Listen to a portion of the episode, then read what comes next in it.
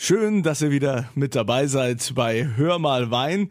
Heute nehme ich euch mit in die Pfalz, ins wunderschöne Birkweiler. Dort gibt es natürlich ganz viel Wein, ganz viele Weingüter. Und heute habe ich mal das Weingut Grasmück für euch rausgepickt. Der Simon Grasmück, der gehört quasi zu den Jungwinzern, wobei ihr habt ja auch in diesem Weingut einen Generationenauftrag. Euch gibt's ja schon seit 1600 noch was. Was ist das für eine Tradition? Ja, genau. Also erstmal ihr Lieben, genau, unser Familienweingut gibt es seit 1667. Also es ist eine sehr schöne Familientradition bei uns zu Hause. Und hier natürlich, Familientradition denkt man immer, hm, der Papa gibt einem so vor, du musst den Betrieb weitermachen. Ist aber gar nicht so. Mein Papa hat von Anfang an immer gesagt, lern den Beruf, den du lernen möchtest. Hat mir immer freie Auswahl gegeben. Aber im Endeffekt ist das Winzerhandwerk, du, du wächst da drin auf, du wirst damit groß, das ist eine Leidenschaft, das, das muss von Herzen kommen. Und wenn du den Beruf von Herzen machst, dann ist es kein Beruf, sondern es ist eine, eine Erfüllung für dich. Und so wird die Familientradition immer weitergeführt. Und wie bist du da, bist ja quasi im Weingut mit reingewachsen. War das von Anfang an so, dass du gesagt hast, hey, das ist total toll, dass wir Wein haben, dass wir die Weinreben haben, wenn ich da im Wingert stehe und wird da mitgenommen auf dem Traktor.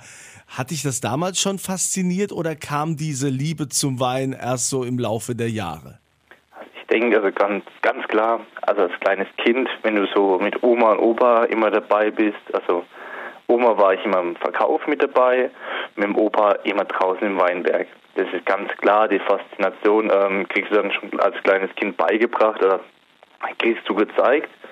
Klar, dann kommst du irgendwann in die Pubertät, da verliert sich ein bisschen alles, gibt andere interessante Dinge. Aber im Endeffekt ähm, kommt dein Herz dahin zurück, äh, wo es dir gefällt. Und das ist ganz klar, also bei mir so gewesen, der Beruf hat es mir angetan von Anfang an. Und da musste ich einfach wieder hin. Mit welchem Alter oder in welchem Alter hast du denn dein erstes Glas Wein getrunken? Oh, also ganz klar, so früher, ähm, wo ich äh, in den Kindergarten ge äh, gegangen bin, äh, hat Opa abgefüllt und wo mein Papa nicht hingeschaut hat, hat Opa immer gesagt, probier mal mit dem Finger. Und dann hast du immer so mit dem Fingerchen einmal den äh, Finger eingetaucht und durftest so am Finger probieren. das erste Glas Wein war tatsächlich mit ja, 14 Jahren, wo dann äh, die Konfirmation war und da durfte man dann das erste Glas Wein selbst trinken. Ja, und seitdem hat's der Wein dir angetan. Ihr habt ja im Weingut Grasmück elf Hektar, die ihr bewirtschaftet. Was baut ihr da vorwiegend an? Genau, also wir haben elf Hektar, die wir selbst bewirtschaften. Also alles mit der Familie natürlich. Hier kann man sagen, wir bewirtschaften von diesen elf Hektar 80 Prozent Weiße, also Weißwein, 20 Prozent Rotwein. Hier sind wir ganz klar äh, stark vertreten Riesling, typisch pfälzisch, und natürlich Burgundersorten, was natürlich also für, für mich spricht. Also das ist so mein, ähm, ja, sagen wir so meine Lieblingsrebsorten, mit denen ich am liebsten spiele und äh, sehr kreativ Weine kreiere. Also das heißt äh, Weißburgunder, Grauburgunder, Spätburgunder. Genau, genau. Also ist so richtig, also Weißburgunder und äh, Spätburgunder, so die Richtung. Und wie lebst du dich da aus? Wie tobst du dich aus?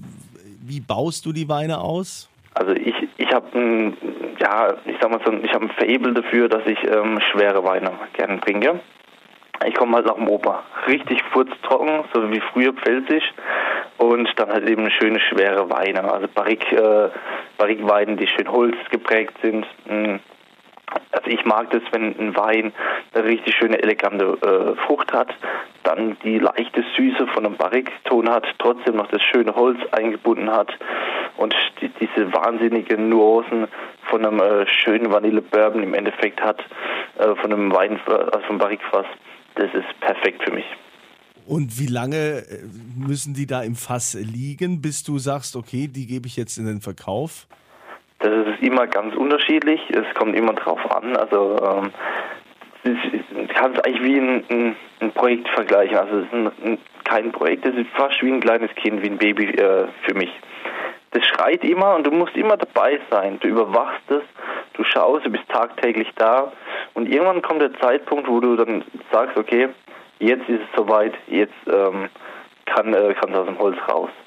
Natürlich, die Weine sind bei uns alle auf der Feinhefe gelagert. Wir machen Batonage, also heißt, hier ist immer noch das Entwicklungspotenzial immer äh, noch dabei und dementsprechend der tägliche ja, Bedarf, dass man vorbeischaut und ähm, die Weine halt kontrolliert. Hat sich jetzt dein Vater komplett zurückgezogen oder ähm, wie ist das? Macht ihr das gemeinsam oder hast du quasi deine Aufgaben und er seine? Also nein, nein, also das ist Familienweingut. Äh, hier, wir machen das zusammen als Familie natürlich. Äh, bei uns ist ganz klar, also wir haben äh, immer getrennte äh, Aufgaben. Hier, äh, jeder weiß, was er zu tun hat im Betrieb. Papa macht natürlich für, für unsere äh, ja, Papas Stammkundschaft den Wein. Ich mache den Wein jetzt ein bisschen jung, ein bisschen frischer. Baue jetzt meine eigenen Stammkundschaft auf. Ist zwar ein bisschen schwer jetzt am Anfang, aber man kommt so langsam auch da rein in den Betrieb und äh, kann sich etwas ja, Platz und Luft nach oben verschaffen und kann dem Vater auch zeigen, hey, jetzt kommt die neue Generation, auch sowas geht und kann man auch einen Vater stolz machen mit neuen Produkten.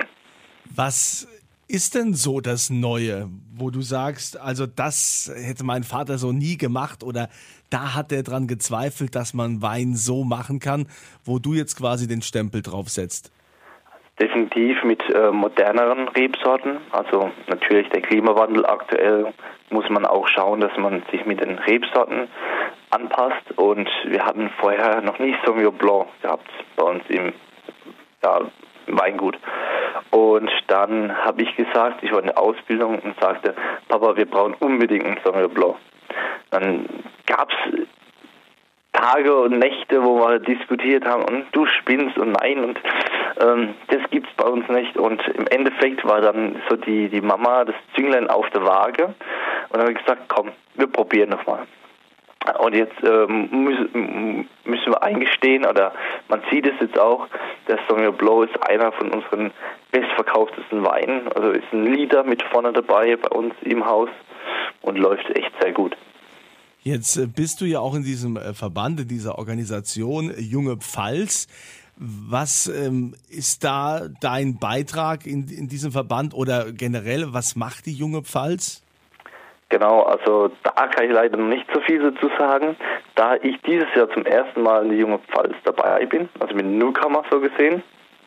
Natürlich, äh, wir tun mit den Weinen die äh, Pfalz, also die Region, widerspiegeln. Äh, wir repräsentieren natürlich die Pfalz, das deutschlandweit und auch äh, darüber hinaus. Wollen natürlich mit unseren super Produkten äh, zeigen, was wir können und äh, wofür wir stehen. Welche Lagen habt ihr denn jetzt in Birkweiler? Also mit Abstand die unsere beste Lage ist der Birkweiler Kastanienbusch. Das ist ein äh, rotliegender Kräuberverwitterungsboden, der ist ideal für Rieslinge. Dann hätten wir noch einen, einen Birkweiler Mandelberg, das ist ein Muschelkalk, äh, tiefgründig natürlich. Der ist ideal jetzt für mich, für meine Burgundersorten, also für einen Spätburgunder oder für einen Chardonnay. Das sind so mit Abstand unsere besten Böden. Wenn du jetzt mal ähm, gerade die Corona-Krise dir anschaust, also normalerweise, das weiß ich ja selbst, in Birkweiler gibt es ja also immer viele Weinfeste. Ihr habt ja auch immer euer, euer Hoffest oder den Weinfrühling. Dann das Gelbe gibt es auch im Winter. Das ist ja jetzt durch Corona alles flach gefallen. Jetzt äh, die Gastronomie liegt brach das trifft ja natürlich auch die ganzen Winzer oder die ganzen äh, Lieferketten. Wie stark hat euch denn jetzt Corona betroffen?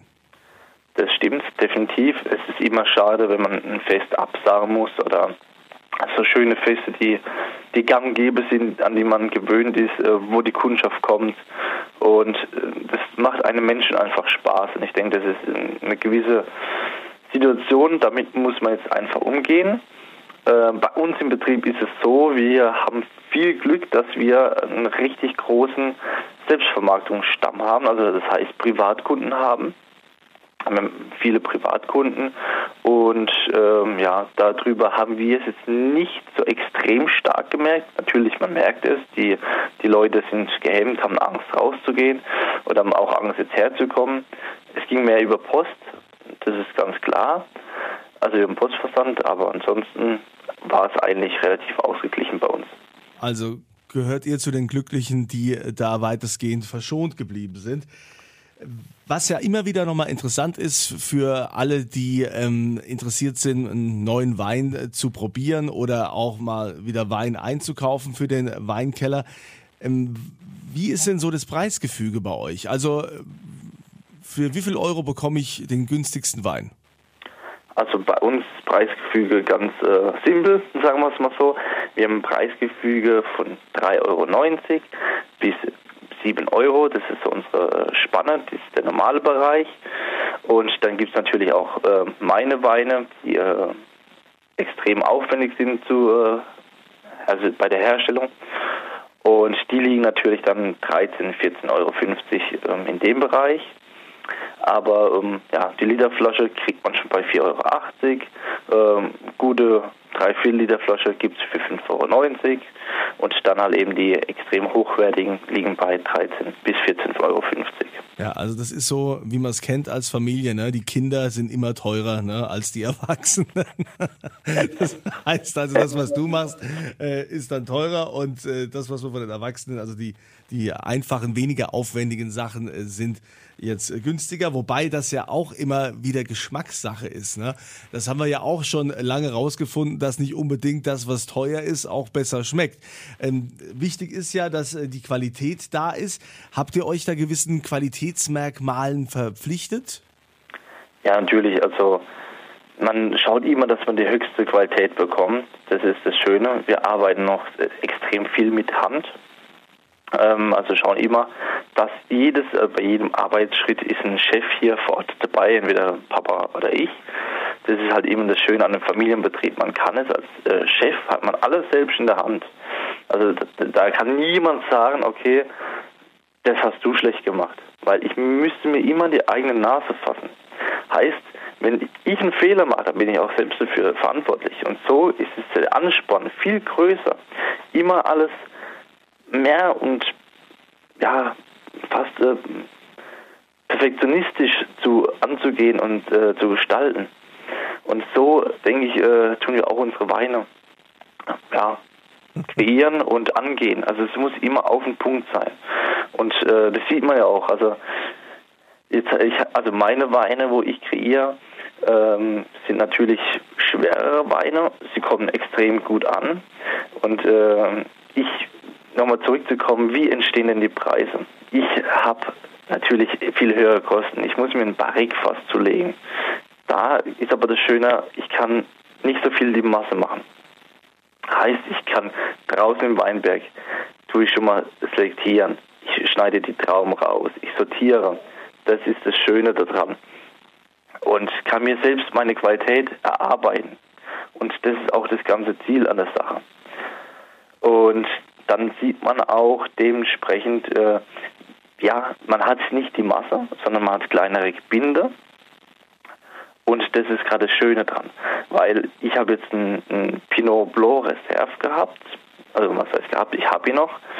Und das war eine kleinere Auflage von 700 Flaschen.